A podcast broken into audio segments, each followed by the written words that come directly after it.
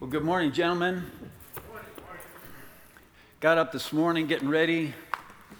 I'm in the bathroom, and my wife comes up and she's like, What are you doing to your face? I said, Well, I'm, I'm, I'm waxing my mustache. She said, Why on earth would you ever do that? I said, Well, you know, it's, it's the men's conference. You know, I got to do it for, like, there's some rule that you got to wax your mustache for the men's conference. It's a pretty lame excuse. I knew that. She did too, but I knew, I knew that, like, she was just like, let me know that, I mean, that she loves me. It wasn't really that she said she loved me. It was kind of more the look on her face. Well, it wasn't really even the look on her face. The look on her face was that I was a doofus. But, but you know, when you've been with a woman for like 35 years, you just, you, you, you, you learn how to, you, you know them. And so just looking in her eyes, I just knew I'm going to be shaving my beard tonight. So, um, because happy wife, happy life, right? And so, um, but right now it's going to fly free in the air like the American flag. And so we'll, uh, we'll get started. Let's, uh, let's pray. Father, we praise you and thank you for all your many blessings. You're a great and a mighty God. We gather as your sons. Speak to us. We need you. Dear Lord God, do not let us walk out of this building the way we've come in. Let us be more on fire for you. Let us be completely surrendered to you. Let us be transformed by your presence, by your spirit, and by your word. For we ask it in Jesus' name. Amen. The uh, portion of scripture that I have been given is Ephesians chapter 5, verse 10. Um, let's read it, shall we? It says, and find out what pleases the Lord. I know what you're thinking. How is he going to cover that entire text in one message? Um, obviously, I'm not going to be able to deal with it exhaustively, but we're going to try to go after it hermeneutically. Hermeneutics is the, is the science of being able to study a passage. It's to be able to extrapolate out of it the information that's necessary that we might have knowledge, that we might have understanding, and that we might have wisdom. We do that through three processes observation, interpretation, and application. We're going to ask three questions, and hopefully, we're going to answer them. We're going to answer the what, why, and how of Scripture. What does it say? Why did God say it? And how do we live it? So let's take on the first question. It says, What does the text say? Well, in looking at this text, I'm going to look at it through several different translations. The New King James says, Finding out what is acceptable to the Lord. The NIV, for those of you who have NIV, use the nearly inspired version. It says, and find out what pleases the Lord. The ESV, based on the minority text, it says, and try to discern what is pleasing to the Lord. And then the NASB, it's what I cut my teeth on. Uh, it was the Bible in the late 70s, early 80s. It says, and trying to learn what is pleasing to the Lord. Now, in reading through these, diff- these four different translations, we'd get the impression that what this text is talking about is some kind of an intellectual understanding of what is right with God. And I don't know that that's doing this text justice. It's not until you go to, say, like the Young's literal translation or you go back to the old King James that you, you, you come across a different translation. It says, proving, not learning, not finding out, proving what is the well pleasing or the acceptable will of God. And there it says, of the Lord, of kurios. And so, in fact, in the, in the Greek, it's really, it's just six words. Dokimon which means to prove. T, what? Estin is euareston, which means areston means pleasing, euareston means well pleasing, to means to, and kurio means the Lord. And we need to remember that when it says the, the kurios, the Lord, it means the boss of you. Remember when you used to use that phrase when you were little? It's like, you're not the boss of me. Well, yeah, I'm the boss of you. Well, you're not the boss. Well, mom's the boss of you. Well, dad's the boss of mom. Well, God's the boss of dad basically, when we were little, what we didn't understand is we were going through a theological process. And we came to the right conclusion God is the boss of us. And we need to know what is well pleasing to our boss, to our Lord. And so the, the key word here is. Dokimazo, it, here is translated to prove. It means to scrutinize, to test, to examine, to discern, to um, approve, and approve. And um, I think to really understand the word best, um, it, would be, it would be well to look at the origins of the word. Back in biblical times, coin, uh, they, they didn't have paper money, they used coins, and coins were all made the same. You would melt down a precious metal like silver or gold, you would pour it into a mold, and after it had cooled, you would pull the coin out of the mold and you would trim off the flashing until it made a certain weight. You see, the, the coinage was an actual weight. Like we would use the term ounces or grams, they would use the term shekel. A shekel was a unit of weight. Um, a talent was a bar weight. A denarii was a day's wage, which was a fourth of a shekel. It was an actual weight, and so they would shave it down until it was the right weight. Now, because this was a pretty easy and easy way to make money, it was also an easy way to counterfeit. And so what would happen is that there would people who were greedy would shave the coin. And they would shave off some of the precious metal of the coin, not so much that you could tell when it was in the palm of your hand, and then they would give out this insufficient coin, and they would pocket the rest of the silver or the gold. Others would go beyond that and they would maybe take a shim and place the shim and then coat it with silver or coat it with gold so that there was something that wasn't as valuable on the inside. Or they would amalgamate and they would cut the silver or cut the gold with other metals um, so that they were not pure. And this is how that they would counterfeit. Now there was a certain group of individuals that would test and approve monies. And what they would do is they would take coins and they would weigh them against a standard of a shekel to make sure that they were of the right weight. They may do chemical analysis on the coin to make sure that it was of a pure quality. They may even take a batch of coins and drive an awl through the coin, piercing it to make sure that there wasn't a shim inside the coins. These men who had this task were called dokimos. And when they would issue a coin, it was dokimazo. It was approved. It was proved. It's not just the idea that this is like a, a, mental idea, there was actually a test done. Like we would consider the idea of proving something like a car or a bridge or a building, and that's where you place it under pressure, under the stresses, maybe even more stress um, than what its standard uses. And we prove it to make sure that it's going to be able to service the way it was designed and intended. That's the idea of this word. It's not just the idea of mental assent, it's the idea of proving with our lives. Now, that's the word. But to understand if that's the way it should be applied, here we should look at the context. Um, Joseph Gross already gave us verse 8, and it said that we should um, not think as children of light, we should walk as children of light. In verse 11, it's, it's, it's the verse right after this one. It's going to say, do not participate. It does not, doesn't say, do not think about unfruitful deeds. It says, do not participate in them. And if we jump down to verse 15, it starts with therefore, which means it's referring up to the text we're in right now. It says, therefore, be careful how you walk. It doesn't say be careful how you think, it says be careful how you walk. There is a verb idea here, there is an action. There is a tangible, real, practical expression of this idea. It's not, I mean, yes, dokimazo includes this idea that we need to understand the word, but dokimazo means more than that. It means we need to understand it and then we need to do it. That's within the immediate context. Within the context of the, of, of the New Testament, this is a theme. This is one of the meta themes of the scripture is the idea that we should walk in a manner that is worthy. The Apostle John said, The one who says he abides in Christ ought himself to walk in the same manner that Jesus walked. The Apostle Paul said in 1 Corinthians, Be imitators of me as I am an imitator of Christ. The Apostle Peter in second or 1 Peter said, Christ suffered for you, leaving you an example that you should follow in his steps, which inspired Sheldon to write his book.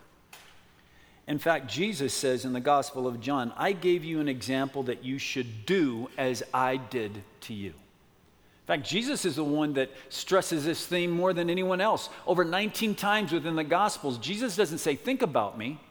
He doesn't say, Understand me. He says, Follow me. Follow me. In fact, the early church, it wasn't called the belief. The early church wasn't called the theology. Amen. We see that in Festus and Felix, both in the book of Acts, said that the early church was called the way, the road, the path. And of course, we know where they got it from. Jesus said, I am the way, the truth, and the life. No one goes to the Father except through me. He doesn't say, No one approaches the Father lest they, unless they understand me. He says, They must go, go through me. I'm the road, I'm the life, I'm the pattern. So we see that this is replete through the text. In fact, um, there's a parallel text that shows how dokimazo is two different concepts. Romans 12, 2, it says, Do not be conformed to this world, but be transformed by the renewing of your mind, that you may, dokimazo, that you may prove what the will of God is, that which is good and true, that which is euareston, acceptable and pleasing, and that which is perfect. We are supposed to be a living 3D example of what Jesus is. We're supposed to be an expression of who Jesus is. I believe that this means we are different, therefore, we must act different. Christianity is not just a belief, it's a behavior. It's not just a doctrine, it's something that we do. We can't just have orthodoxy, which means straight thinking. We have to have orthopraxy, straight living. If you will, dokimazo is almost like the motto of Christianity. It means to know truth and to live truth. It's like this clarion call. Reminds me of, uh, you remember in the movie Braveheart, right before the Battle of Stirling? We were just looking at this in one of the classes. Right before the Battle of Stirling, um, William Wallace comes out and he gives this great, this great speech because everybody's getting ready to run away and he, he gets them all going, but he seals it and he gets them all to lock in by this great motto of Scotland. He says, Alba gu bràth, and they all scream Alba gu bràth, and he says it again, Alba gu bràth, and they're all screaming, and you can just feel, even in the movie, just this testosterone and adrenaline dump. And then it's like, we're in, we'll, we'll bleed, we'll die. And really, I think for the Christian, it should be dokimazo. Know it, live it. Know truth, live truth. Dokimazo. All in. Not just lip service life service. So that's what does it say? It says, let us prove what is approved to, to our Lord. But now the next question that we want to answer is why did God say it? Why does He call us to do this? Why does He call us to live it? Well, Matthew 5, Jesus pretty much explains it. He says, um, You are the light of the world, a city on a hill which cannot be hidden. Nobody lights a lamp and then hides it under a bucket, but they set it up upon a stand that it might give light to all who are in the house. Therefore, let your light shine before men in such a way that they may understand what you believe? No, that they may see your good works and glorify your Father who is in heaven. The idea here is, is that what we have to do is not just speak the truth, words are cheap. We have to live it in three dimensions in living color that all might see it. Christianity is not just a theology, it is a way of living that screams that God exists and that He's very different from the world. And Jesus said in Matthew 7 Enter through the narrow gate. For wide is the gate and broad is the path that leads unto destruction, and many are those who enter into it. But narrow is the gate and straight, Derek is the way that leads unto righteousness, and few are those who find it. This text is more applicable to us now than I think at any other time. We live in what's called the information age. In fact, it's to the point where information is cheap. What used to be a treasure, knowledge and information, now just Google it. We're inundated with information. We're saturated with information. We're trying to figure out how to filter out information. And so the challenge to us is how do we grab and seize the attention of a world that is continuously being begged for its attention? Well, it's not that we speak louder, we live Jesus. We have to live a life that's absolutely unignorable. We have to live in a way that they must hear. But as, um, as Victor was saying, that's supernatural. That's not something that we can do in the natural. Not at all. In fact, in Hosea, by the way, if there's any of you guys out there, um, every now and then you'll, you'll find somebody like this that go, Well, I'm a New Testament Christian. Well, repent. Because the Bible, from Genesis through Revelation, is about Jesus. So, this idea that I'm a New Testament Christian, it's like, well, then you're missing like two thirds of the gospel that's been placed in the Old Testament. So, in the book of Hosea, when you get back in Hosea, Hosea is the gospel. It's an awesome book of the gospel. And the last chapter is honestly a formula for an altar call. It's perfect. It's about having to return to God and having to listen to Him and having to confess our sins and to be repentant so that He might forgive us and show us mercy and grace that we might be sanctified ultimately to be a witness. It's all in one chapter in Hosea. And the very last verse of Hosea is pretty interesting because what it says is it says, Whoever is wise, let him understand these things I just told you about how to repent and get saved. Whoever has discernment, let him know these things. For the way, the road, the path of the Lord is right, and the righteous will walk in it, but the wicked will stumble in these ways. And the word there in the Hebrew for stumble is an interesting word. It's not stumble, it's that the ways of the Lord will overthrow the wicked. The ways of the Lord will crush the wicked, or if you will, the ways of the Lord will expose the wicked. The wicked cannot walk in the ways of the Lord. You see, there's something about dokimazo, about living the Word of God, that makes it an irrefutable proof of the existence of God. The reason He calls us to do this, the reason He calls us to live this way, is that the world may see Jesus by looking at you, looking at me. But it's not just, now that, that's enough reason there. But there's a scarier reason. It's not just that we should prove our faith to the world, but it's that we should prove our faith to ourselves. We've got to know it. Um, if all hell's breaking loose in our life, we have to, to wonder are we being overthrown by the ways of God? If in, our, and if in our search to follow after Jesus Christ, we are failing miserably, we have to wonder did I really repent? Did I really have transaction with God? And, um, well, I'll give you an example. You know, maybe you've had a conversation like this. I've had a conversation like this. You're, you're meeting with a brother, and they say something like this Dude, the spiritual warfare has been intense. Really, what's going on? Well, you know, my old lady threw me out. Oh, you mean the woman you're living with? Yeah. why did she throw you out? Well, she caught me partying with this other chick. We were drinking and smoking. I mean, we, we didn't like have sex or nothing, but so, but she got upset, and so she she turned me into my parole officer, and so now I got to wear the ankle bracelet again. And because of that, of course, I lost the job at the daycare.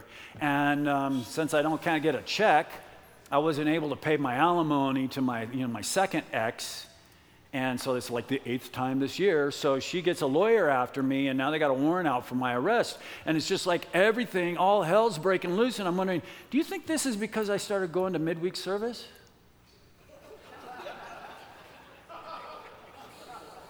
And you're thinking, like, well, you know, I'm not a prophet, but no, I think it's because you're an idiot. but we do this all the time.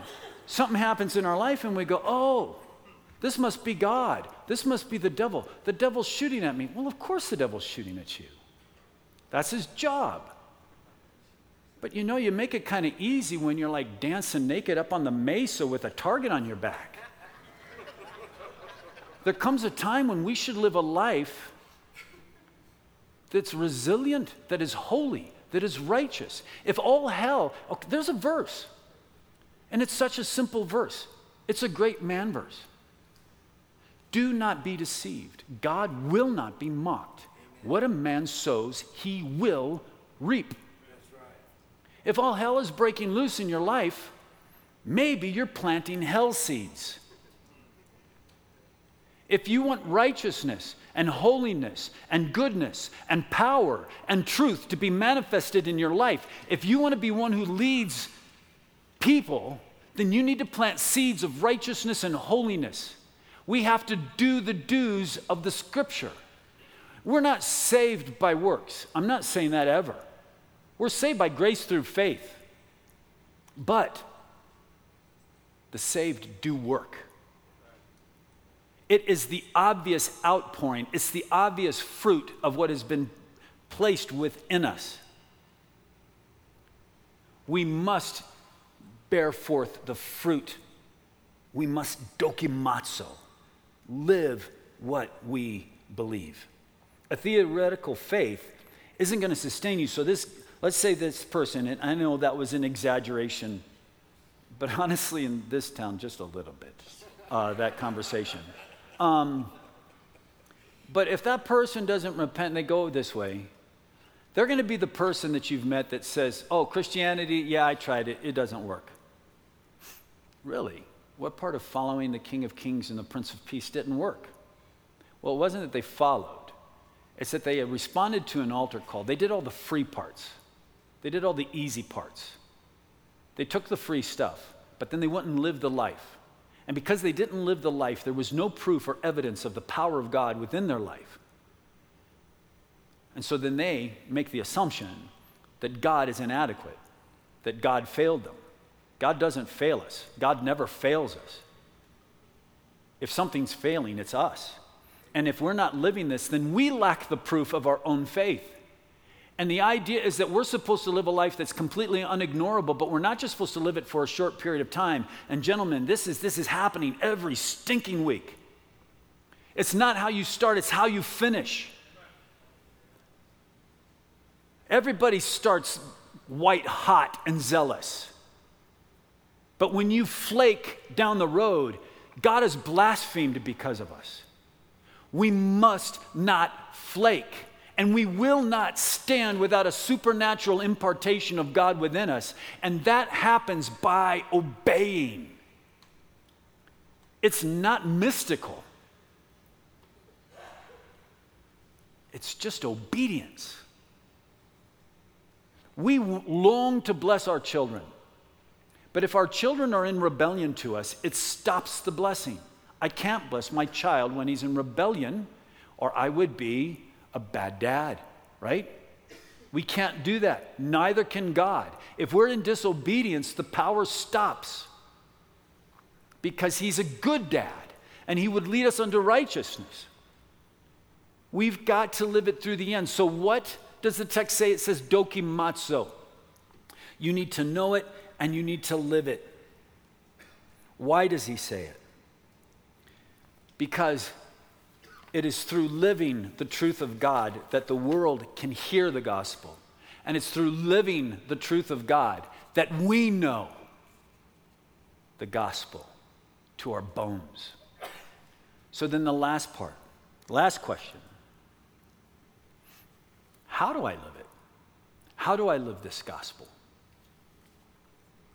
Well, Joseph told us um, in verse 8 that we're, we are now children of light, which means we have a new identity. We have to let go of the old identity. This harkens unto uh, 2 Corinthians 5, where it says, Therefore, if anyone is in Christ, he is a new creature. The old things have passed away. Behold, new things have come. Or all things have become new. There's this idea that we have a new identity in Christ. And I see heads nodding, and we say amen. And I've preached this text, only to find out I'm not living it in some area of my life. Yeah, maybe I live it on my Sunday morning life, but there's some area in my life where I'm not living this. I'm not living under this new identity as the new creation of God. There's some area in my life where there is a pocket of resistance, where there's a pocket of, of rebellion. And I'm not talking about years ago, I'm talking about like last month. Where I found this out is I found out that I was the victim of my own lie. Now, in the school, we teach logic, and so I always look at logic and look at different types of fallacies, and I realized I'm the victim of something called the genetic fallacy. The genetic fallacy is a fallacy of irrelevance. And this is the way it works I come to a conclusion based solely on my origin without any consideration of my current situation. Let me repeat that. A genetic fallacy is an irrelevant fallacy. I come to a conclusion based solely upon my origin without any consideration of my current condition. That's a genetic fallacy. And it goes like this it starts like this I can't. That's the fallacy part. Why can't I? Because I was born this way. You've got to understand who I am. I'm a Gibson, and this is the way Gibsons are. I was born this way. Okay, so one of the pockets, the one that came up kind of recently, is through the course of my life, um, I've been told that I'm not a nice person, that I'm not a good friend. And I've heard that a lot, right? Kind of like, Shaun, you know, you're a jerk, right? And of course, my thought is like, well, that's because I was, that's the way I was born. I'm just not, I'm not one of those touchy feely emo guys. I'm more of a task oriented person. I was born a task oriented person. Sorry if I didn't, you know, say hello to you. I'm just, I'm, I wasn't born that way. And I was having this conversation yet again with somebody uh, just a, a couple of weeks ago who was explaining to me how I'm not a nice person, I'm a jerk. And I'm like, I immediately go back into my genetic fallacy. Well, you've got to understand, this is the way I was born. I'm more of a task oriented person, you see. I was born this way. And God kind of thunked me on the back of the head. He goes, Wow, that's what the homosexuals say. That's what the transgender people say, isn't it? And I'm like, hey, God, don't be lumping me in with a bunch of. And he said, well, that's what you said. And so then instead of like me, like kind of coming to my senses, I thought, well, maybe it's right. Maybe we're all born this way. And then God gave me an epiphany. Oh, wait a minute. I was born a maniacal, egotistical, perverted, backstabbing, pathological liar. And so were you. Now, you might be thinking, no, wait a minute there, Baldy. That may be you. And of course, we now know that was Joseph. Gross, but. Um, but I think that might be a little bit harsh for me personally. Did I mention delusional? We were born delusional. What does that mean? It means that we continue to believe something in spite of overwhelming, irrefutable evidence to the contrary. We were born delusional and maniacal, which means angry and mean, and egotistical, which means selfish and self centered, and perverted, which means lustful and pursuing the desires of our own flesh. And backstabbing, which means that when the chips are down, we throw somebody else under the bus to save our skin. And ultimately, a pathological liar, which means we lie in spite of knowing that we're not supposed to lie. So, yes, this is the way we were all born. It's no longer an excuse. Now you might be thinking, well, okay, you got a verse to go with that? I'm glad you asked. yes. Um, in the Psalms, it says, Behold, I was brought forth in an iniquity, and in sin my mother conceived me. Paul said in Romans, All have sinned and fall short of the glory of God. In Isaiah, it says, All of us like sheep have gone astray. Each of us has turned to his own way. The psalmist says that, that um, Jeremiah says that the heart is desperately wicked. Who can even know it? And the psalmist says there's no one who seeks after God. No, not one. Paul said that there is nothing good that dwells in me. And who shall save me from the body of this death? In fact, this is another one of those meta narratives that we are born wicked. And um, so if we're born wicked, and God's telling us to live righteous. How's that supposed to happen? I mean, we're born, if we're born this jacked up, how can God say, be holy? It's real simple. It's a word. It's called repent. So, this is the way it kind of came to me. It's like, God, why did you call me to be a pastor? I don't like people. He goes, I know, repent. But God, you know I'm not a nice person. I know. Repent. Maybe your thing is like, you know, I'm just not much of a reader. I don't get in my Bible. I'm just not really a, a book type of person. Okay, repent. Well, you know, I'm really not, you know, I, I'm not into the whole song thing and worshiping God. But repent. Isn't that great the way God deals with us? He, didn't, he never coddles us, does he? Remember with Moses? He comes to Moses, he says, Moses, go and tell unto Pharaoh, let my people go. And Moses said, Well, I don't talk so good. And God doesn't go, Oh, Moses, don't say that about yourself. No, you're a good talker. You can do it, buddy. No, Moses goes, he goes, Go and tell Pharaoh, let my people go. And Moses said, I don't talk so good. And God's like, I know that. I'm going to be the one talking. He doesn't coddle us. That's pretty liberating because he's still the one calling us. He doesn't say, What, Moses, you thought I picked you because of your eloquence? No, I picked you because of my providential understanding and my perfection. I'm going to do something bigger than you through you. And that's the call he has on each of us. And so it's really kind of ridiculous when we come up and go, Well, but God, God, I can't. Well, God, you know I'm this way. God, you know I'm that way. It's like, no. You see, we're created in the image of God, which means we have the divine capacity to make a decision, to choose. We can choose. He tells us to choose all throughout the scripture. And then, because we were born in sin, we need to choose to change because we're not like Jesus yet. So we need to choose to change. And you know, the great thing is choosing to change is pretty much the definition of repent. So now, it doesn't matter how smart you are, or how strong you are, or sincere you are. In fact, it doesn't matter how smart you aren't, or strong you are not, or sincere you're not. You can repent. Everyone can repent. Why can we repent? Because Jesus made a way. You see, prior to Jesus, there was only one way, a broad way, a broad path that went unto destruction. It was a huge road, and it was the only road that we had an option for. And there's a sign above that road, and that road is called I Can't Because I Was Born Jacked Up. That's the name of that road and was the only option we had. But then Jesus came, and his blood washes away sin, and his death satisfies the punishment I deserve, and his resurrection blows the door off the grave. So now there's a new way, and there's a new gate, and it has a sign over it that says, I can through Christ. So there's two roads. I can't because I'm jacked up, and there's another one that's I can through Christ. Now that this option exists all the way through the grave, it's now no longer a matter of can or can't, gentlemen. It's a matter of will or won't. Will you or won't you? We all have the power to choose, therefore, we all have the power to repent. Therefore, there is no excuse. Keller says it really well. Tim Keller has this great quote. And it goes like this You are more wicked than you ever dared believe, and yet you are more loved and accepted in Christ than you ever dared hope. This is the gospel. That is the gospel.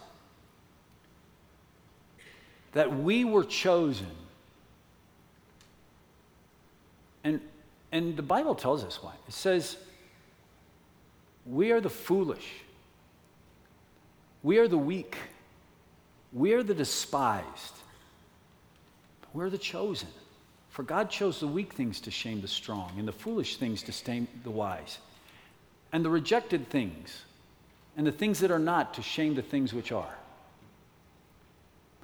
So there's no more excuse. We don't have any room for a genetic fallacy. It doesn't matter how bad you were born and jacked up. Doesn't matter what excuse we've ever used to say, this is the reason why I can't obey God, why I can't go do the things He's called me to do, why I can't change, why I have to continue on in this sin that I've been, asked, been trying to get out of for so long. The only reason we stay in these things is because we continue to buy into a lie. We continue to buy into an excuse, an excuse that is a fallacy. You see, because of the death and the resurrection and the ruling reign of Christ, we can repent. He's given us that way. But we must choose to change. We must repent. We must dokimazo. We must know and do.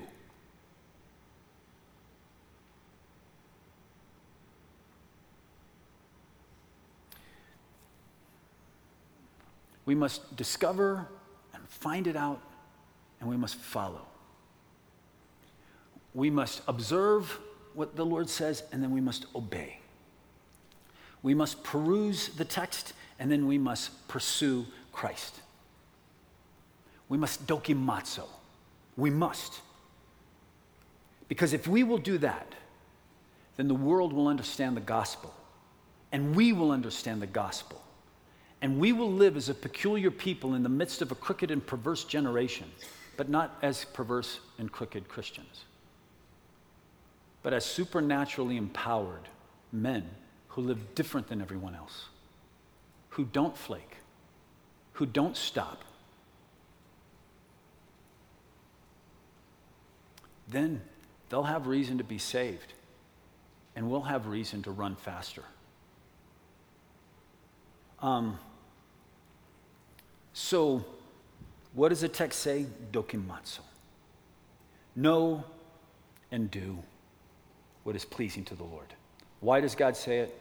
That the world may know because they see it, that we may know because we've experienced it. How do we do it? We let go of our stupid excuses and we repent. Um, but then I thought about this. I, am always you know, teaching kids and I'm always looking for stuff and I'm always trying to find stuff. I have a common place, a place where I gather up all kind of little pieces, parts. And, uh, and so I, put I had a little pamphlet that I've been working on for a while. It wasn't for this, it was for something else. But then it dawned on me, uh, I called it The Art of Warrior, kind of a play on Sun Tzu, The Art of War. Um, um, but it's, I've gathered about like, I don't know how many. I've gathered 78 practical things that you do. Now, these, most of these things, the vast majority of these things, I didn't find from Christians. I found out in the world based on studies and stuff like that. But the great part about being a Christian is that I know where every good thing comes from. So when you hear something and it's true and it resonates with you, even if it's like a weirdo saying it, you're like, wait a minute, man, that's resonating inside of me. And you go back to look at the scripture and you go, hey, that's Bible. That fruitcake was saying Bible. And so I picked it up. And so there's lots of them in here, right? And it's all about on how to like wake up and how to overcome sin and how to live something noble, how to eat, how to change your life, how to um, make a, a, powerful plan, um, how to sleep, um, all kind of stuff in here. And anyway, it's, so it's kind of like the practical parts of it. Nothing in here that's rocket science. Um, but I had these, and just by a show of hands, because I printed some off. I don't know if I printed. A, who, who'd be interested in a copy?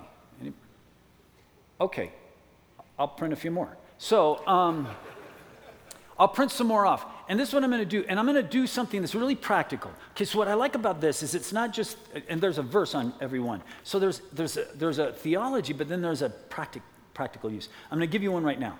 I'm going to go print off more of these. I'm going to have them out on the table. I'm going to have them out on the table, maybe out in front of Victor Marx's table. Okay? Now, this is the thing. This is what I want you to do. Listen up. If I give this to you, and you take it, it's going to end up on the floorboard of your truck because it cost you nothing. You see, that's a biblical principle. David said, I will not offer the Lord that which costs me nothing because we don't value things that we believe have no value. So now, if you don't have any money, that's fine, take one. But I want you to read it. So I want you to have some vesting in it. By the way, it's not a man sized book, it's a Bubba sized book. Okay, so you could all read through the whole thing, for real. Um, what I want you to do is Victor Marx has a basket there for all the cool stuff he's doing with the kids. Put something in there, uh, put enough in there that'll make you read the whole thing. Does that make sense? Okay, so you just, uh, the, uh, I mean, you, I don't want the money because it didn't cost me anything, it was the church printer. so, um, but but going ahead, but I do want you to read it. I don't want you just to take it and then use it to litter. So um, take one. If you don't have any money, just take it. But if, if you, you know, make it valuable to you and then bless some of those kids, so throw some money over there. So that's a kind of a practical thing. Now, let's come back to a closing on this. Repentance is not something you do once. It's not something that I did in 81. Repentance is the lifestyle of a Christian. It is humble obedience. And so a lot of times what happens is at the end of a sermon when like the pastor gets ready to do the altar call, all of the experienced Christians um, start packing up their stuff. Start zoning out, start tuning out. Oh, this is for those people. This is for the non believers to repent. No, it's not. It's for the believers to repent. Only believers repent, non believers don't repent. Non believers continue in their lostness. So it's kind of weird if the 90% of the people in the congregation, when it comes time to repent, go, Oh, I don't need to. We're the ones supposed to be repenting most. Repentance is a lifestyle. God puts his finger on something, and if we do not make the commitment to say, Yes, Lord, and obey, if we don't dokimazo, then we just continue to live on the way I lived yesterday. And I don't know about you, but personally, I am not the embodiment and the fulfillment of Jesus Christ in the flesh right now. I still have some changing to do. So we should be seeking out repentance. That's part of what dokimazo is. It means to remember to analyze and to assay and to test and to prove and to. So the idea here is the first step in that is that when the Lord speaks, we need to be looking for repentance. Remember, David said, Lord, search me and try me and find and see if there is any wicked way within me.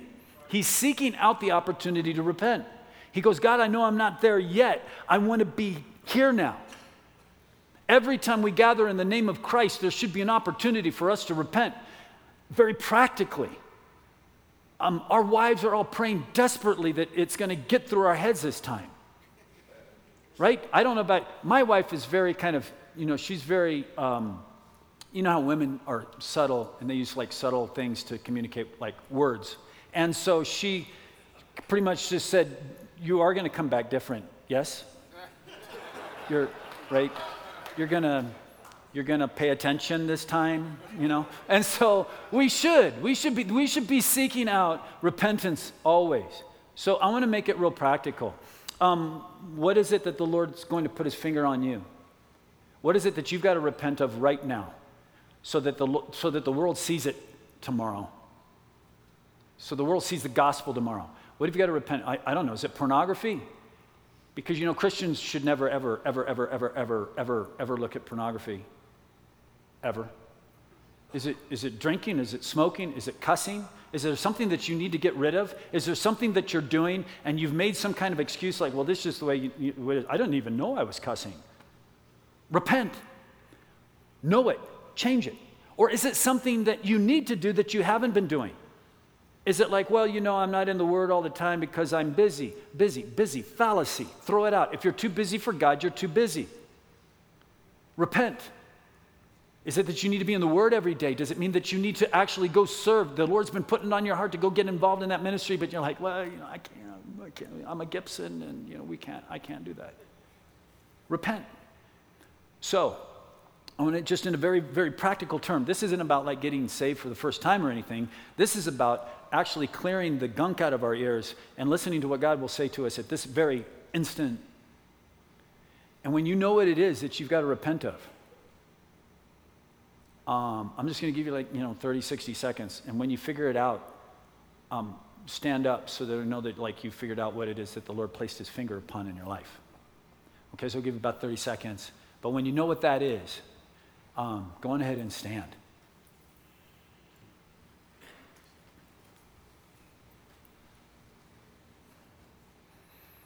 And for those of you who are in the Bahamas when I said that and you're not sure why everybody's standing, if you remain sitting, it's going to make you look like a real noob. because what you're saying is, I am perfect. right? Okay, so I just didn't want anybody to be embarrassed going like, why is everybody standing? Okay, let's pray, gentlemen. Dear Heavenly Father, we heard you. we hear you. We have no excuse. If you call us, we do it. God, do whatever you've got to do inside of us. May we never shame your name. May we be different now from this point forward. Lord, we pray that you would move in us. We repent right now of the foolish excuse we've used for so long to keep us stalled at this level. We ask that you move us and blow us through this. We need your Holy Spirit. And we thank you, Jesus, that you did everything on the cross. Our sin is paid for, our sin has been judged. You have redeemed everything, and you have blown the door off the grave, and we now stand and before a gate of eternal life. Lord, help us to live this really, really loud. For we ask it in Jesus' name. Amen. And then, and then before you, I wanted to try something. I think I've got a minute. I've got a couple minutes. Okay, remember when I said the whole thing with the, the Alba gu bràth thing with the, right? I was thinking before I came up here that we should do like the Christian version of it, right? And so the idea is like, I'll go like, Dokimazo, and then you guys all go, Dokimazo, and it's Doki, D O K I, Doki, Madzo, M A D Z O. It means no truth, live truth. I think it should be kind of like the Christian call, Dokimazo. And so, like, I was just wondering if you'd humor me, and I'll go like, and I'll go dokimazo, and then you yell dokimazo. Does that does that make sense? Yeah. Okay, and don't and don't yell it like a pagan. Yell it like a son of God. Okay, like no no wussy dokimazo, nothing like that. Okay. Okay, ready? Let's give it a shot. Here we go. Dokimazo! Dokimazo! Dokimazo! Oh, that rocked.